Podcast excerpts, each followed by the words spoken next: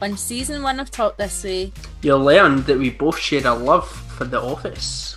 you discovered Shannon Callum's theory of why their French teacher was not actually French. You heard about Scottish ghost Dean Hickeys. So that just leaves room for one question.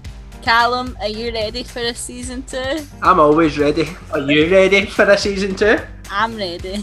So, in season two, you can expect more office related episodes. You can also expect an episode dedicated to UFOs because, fun fact, me and Callum actually live right next to Europe's UFO capital. Yeah, Eh, that we do. And speaking about where we live, you can also expect more Scottish content, so dinna teach your grannies to suck eggs. And make sure you listen out for our full episode dedicated to true crime stories.